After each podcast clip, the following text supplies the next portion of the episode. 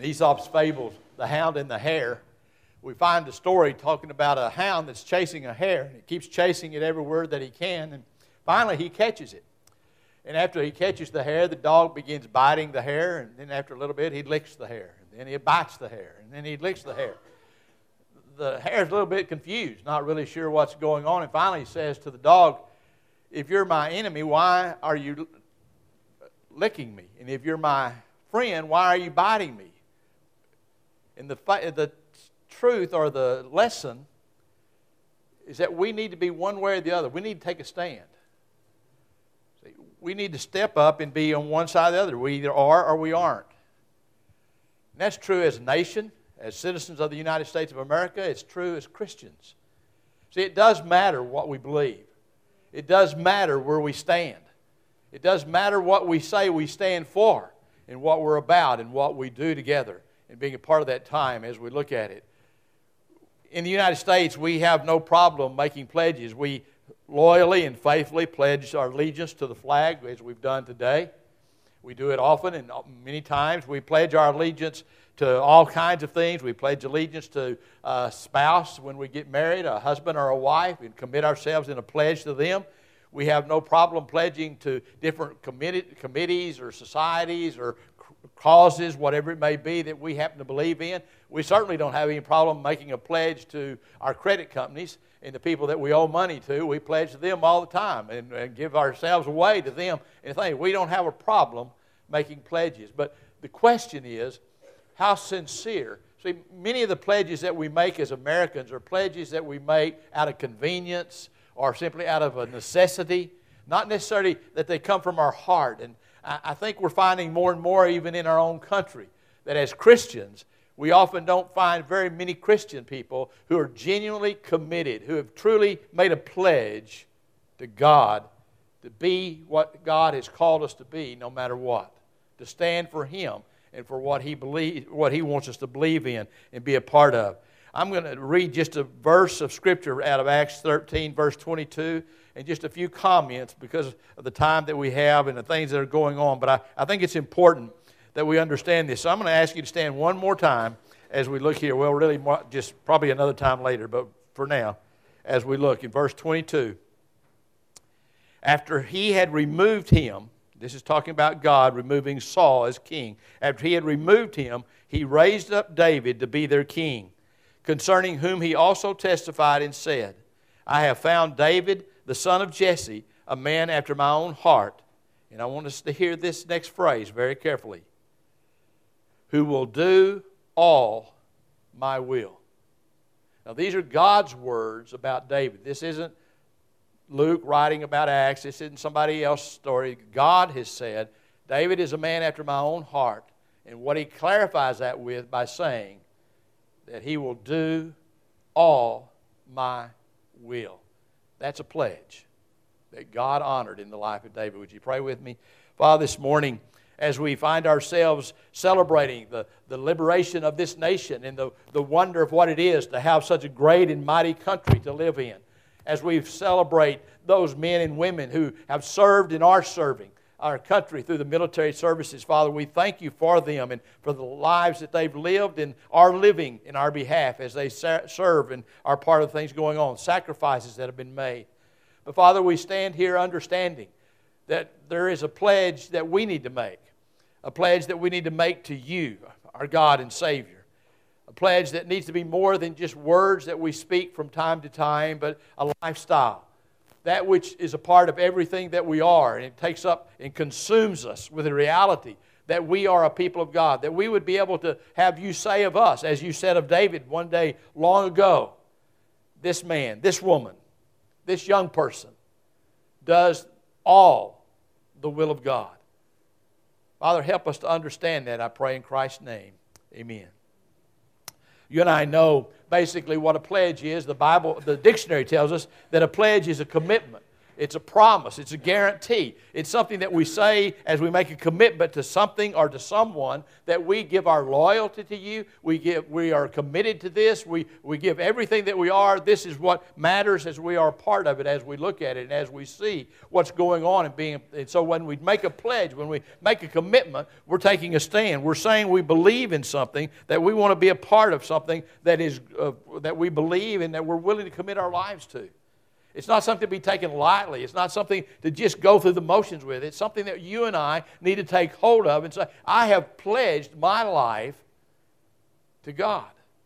I've given myself to Him and to be a part of all that he is and being understanding the things that are going on. According to the Bible, David was a man who had done that. And, and he's, he wasn't perfect. You and I know that. He was a man who made many, many mistakes, committed great sins in his life and the things that were there. And yet God looked at him and, and understood that in his heart there was a deep desire, more than anything else, was to be loyal to God, to walk with God. When David, as a young man, faced Goliath, he wasn't there in arrogance. He wasn't there to prove what a great man he was. He was there in allegiance to God his faithfulness to God. He stood up for God in that place. You make fun of my God. My God is the only true God, and he stood in his place. When David was running from Saul for, for his life and all that was going on, and many times God, uh, many times he had the opportunity to take Saul's life end the conflict and get it over with, get this man off his back, but out of his allegiance that he had made to God, he refused to lay his hand upon a man that God had anointed as king of what was going on. When his own son came to take him over the kingdom to kill kill his dad and take over the kingdom of,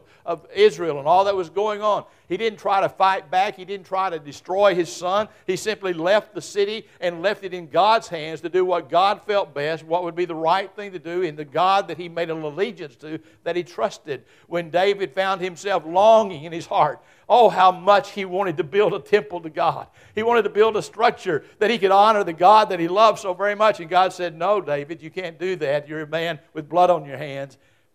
It'll be someone else that builds the temple.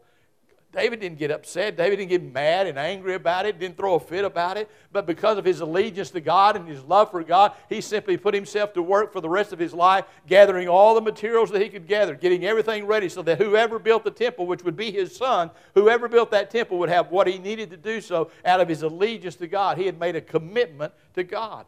And he wasn't going to vary regardless of what was going on. When he sinned so, des- so greatly with Bathsheba and then Uriah, and he was confronted for his sin, he didn't go around pointing his finger at other people and say, well, it's their fault or it's this fault or someone else's fault or it's my society's fault or whatever the case may be. He stood in humbleness before his God that he had made an allegiance to, and he seek, sought God in repentance and said, I'm sorry. I have sinned against you. See, that's what God is looking for in His people today, a people who are people of allegiance, people who are willing to pledge themselves to be committed. See, a person who is really pledged to God, then everything that we are belongs to God. My time, my money, my talents, my attitudes, my relationships, my very life. They all are God's. I don't mine anymore. I don't have control over them anymore. I gave them to God. He purchased me with a price, the Bible says, not a pre- gold and silver and those kind of things, but by the very precious blood of the Lord Jesus Christ.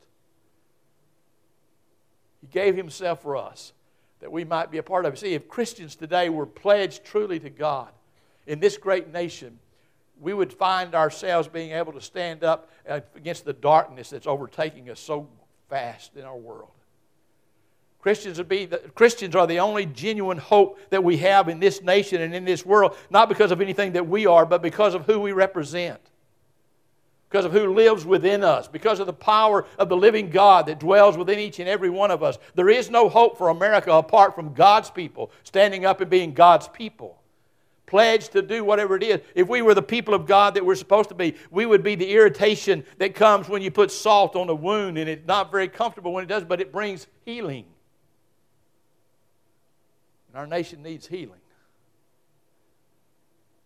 If we were the people of God that we were pledged to be, and if we gave our hearts to God and being a part of it, we would be helping people find them, their way out of the darkness, out of, out of the loneliness, out of the lovelessness, out of all the struggles and brokenness that they find themselves in in their lives, and leading them to a Savior, leading them to one who can make a difference in who they are and, and make a difference in how they live and all the things that are going on. We'd be pointing our world back to the Lord Jesus Christ instead of just getting into the flow and being accepted and being willing to just do what everybody else does Because, because it's easier. See, God's looking for people to make a pledge. We need to be the best citizens this nation has because we're Christians. And because we're Christians and we live the kind of life as we ought to as the citizens of this country, we need to set the kind of tone that measures up to the love of God, that measures up to the peace that God has to provide, that measures up to the power that God can give an individual, that measures up to forgiveness, that measures up to hope, that measures up to all the things that God wants to give people and that they're longing for and that they're desperate for. And instead of being a nation that's so separated by all the different things that are going on, we begin again to come back together as a nation that we could one day again, maybe. We can't now, but maybe one day if God's people would pledge themselves to be God's people, maybe one day we could say, one nation under God in truth again. Because we're not one nation, and we're certainly not under God. But we ought to be. And we can be. Because we have the power of the Almighty God within us, willing to work through us to love people. See, that's the difference loving people touching their lives with a Christ that changes lives, that changes perspectives, that changes all that we are. Men and women have given their lives that this country could have the right, that I could have the right to stand here and say what I just said and not be shot for it. Men and women are serving our country today. Some in very dangerous places, some fortunately not in those kind of places, but they're serving, ready to do whatever they have to do, willing to do whatever they have to do.